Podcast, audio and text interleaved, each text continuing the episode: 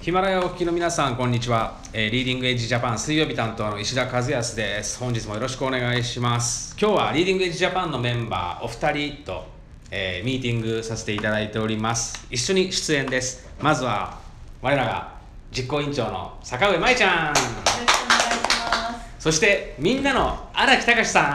こんにちは。はい、みんなのアイドル今日は林医でどんなものが求められているかどんなものを欲しいって現地の人が言ってたかとかでこの間の春の展示会を見た時にどんなものが反響があったのかみたいなものをちょっと3人で率直な意見をどん。どん出していきましょう、はい、よろしくお願いしまおす願いします。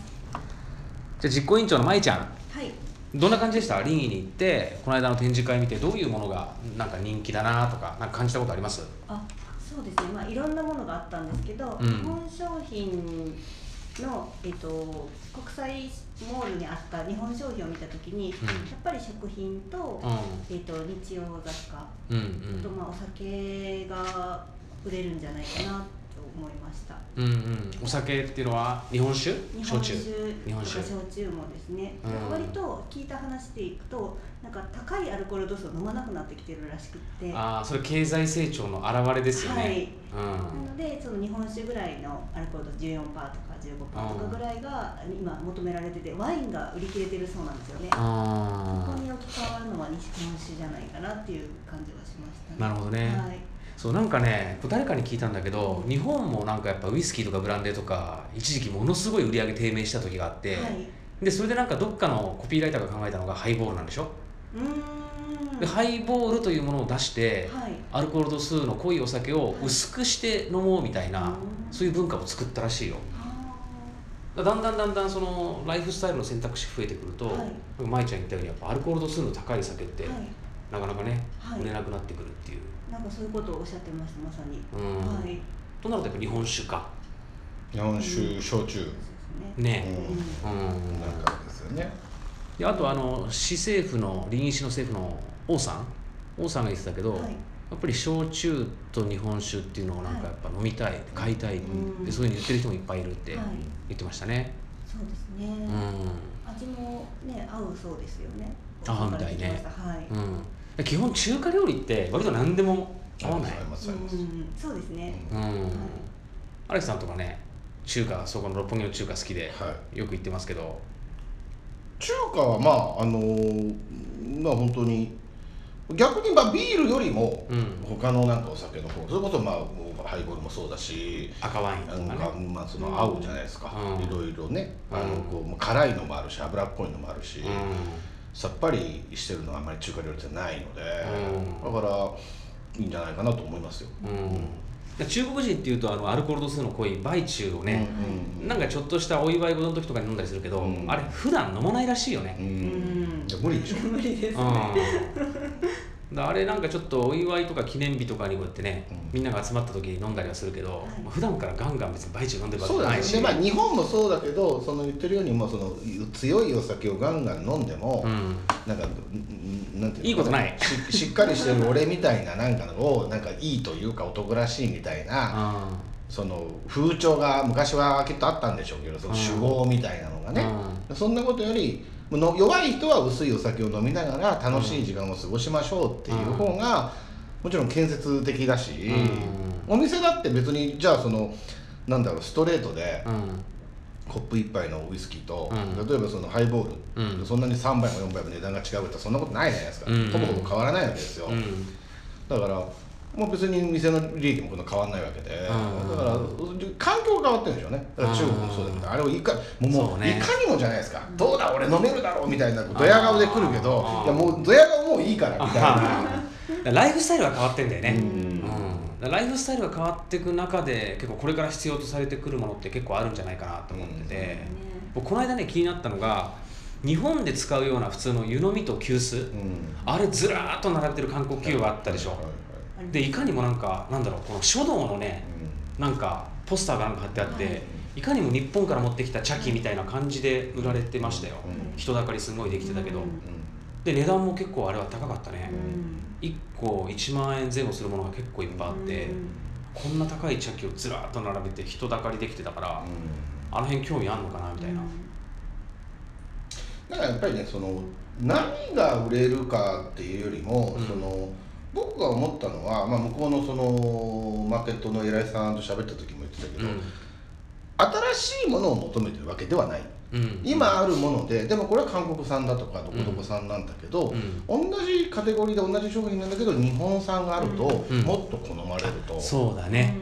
それ言ってたうん。ねってことはあそこにあるものは全部例えばメイドインジャパンであったら日本から持っていくものであれば、いわゆるし商売が勝負できるわけです、うんうんうん。ただその価格は確かに、うん。その今まであるものの方がうん。安いうん。って言われているけども、うんまあそれもまあ逆に言うと日本が今まで戦ってない市場に合わせて値段を設定してるだけで、その向こうに合わせて作りゃいいわけだから,、うん。お菓子にしても何にしてもまあ僕は何でも売れるんだろうなという気はしましたね。あの荒木さんが買ってた練乳のお菓子あるじゃない、はで美味しそうだなと思って買ったらすごいまずかったっていう、うん、もうねうん。すっごい僕は楽しみにしてたんです僕あの あのにあの商品が積まれる前から僕はもう待ってたんですよね、うん。で積まれてからやっぱりこうこうなんかこう練乳僕練乳好きなんでうん。練乳なんとかってからあこんなのかと思っていちご練乳みたいなのお菓子をうん。買ったら、うん。まあまあもうもうまずかった。まずかったっ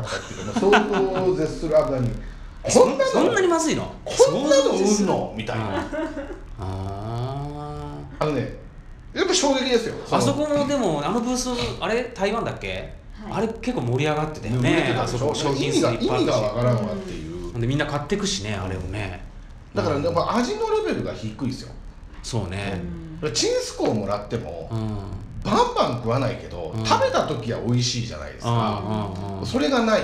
うん。だからまあ全然勝てるなみたいな。これお菓子のレベルで言ったら絶対日本の方がレベル高いよね。それは確実ですね。うん。だってあの韓国人が僕マレーシアで行った時に韓国人のロッテの子が、ロッテのコアラのマーチは、うん。韓国産よりハングル語書いてあるやつより日本語書いてあるやつの方が美味しいって言ってたから、一緒じゃ一緒じゃないのって言った。同じコアラのマーチなのに違う。ってうん日本の日本語書いてあるやつがうまいってうん言ってその同じロッテでもそんなことがあるわけだからね。そうだよね。うん。いやあとねまあその臨医師の政府の王さんが言ってたのがやっぱり子供向けとか、うん。あと教育関連グッズ、うん。うん。これはもうみんなすごい関心が高いって言ってて、なんか日本からそういうの持ってったら面白いんじゃないかなと思うよね。うん、なんか苦問式みたいなのを中国語で作ったら、ああそうですね。なんかああいうシステムが流行りそうですよね。あれはもうだからシステムでしょ？苦問式っていうのは。うん。だからまあ日本から持って行って何かやるっていうのは、うん。まあある意味何でもできると思うんですよね、うん。逆に言うと。ちょっと変えないとはいけないけども。そうね、で荒木さんさっき言ったように全く新しいものを持ってってこの使い方とかその商品のディテールを一から説明するっていうのは結構大変じゃない、うん。理解してもらうのに。でもなんか他の国が出している商品で日本製がまだ出てないもの。うん。うんここがなんか多分伝えやすいし、うんある意味値段を合わせたら絶対日本製が勝つわけですから、うん、だってシャンプーとかリンスなんて変な話もう使い方の説明なんて必要ないじゃない。ですないない。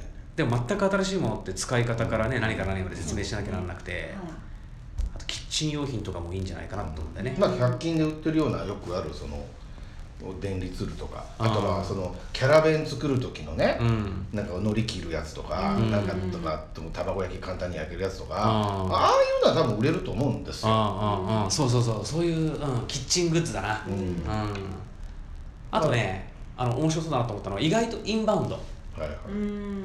うん、日本の観光 PR とかをしてあんだけもう1718万人とかが来るでっかいイベントじゃない、はい。だから日本に興味ある人はもうねあうんのジャパンパビリオンのエリアに来るわけだしで興味を持った人に例えばどこどこの街こんな大自然があってとか綺麗な街があってインスタ映えしてますよみたいなそういうの PR だから行政なんかがで出ていくべきですそうそうそうそう。いう意味ではね。行うちはこんなのありますよみたいな、うん。あとその温泉協会みたいなあのを温泉ね。うん。どうよみたいなんで。そうねそういうのもありだね。うん。知知ってていかないんじゃなくて知らないだけなんだから。そうね。ちょっとそういうのもねこの明日明後日のまたセミナーで伝えていきたいと思うんですよ。はい。で明日が、えー群馬県富岡市富岡商工会議所で午後3時から。はいで明後日金曜日が愛知県名古屋市でウインク愛知。で、えー夜7時からかな、はい。うん、あの明日明後日と、えー群馬愛知でセミナーやりますんで関心のある方はぜひリーディングエッジジャパンの Facebook ページを、えーご覧ください。じゃあ皆さんこの辺で今日は終わりにしたいと思います。はい。はい。ありがとうございました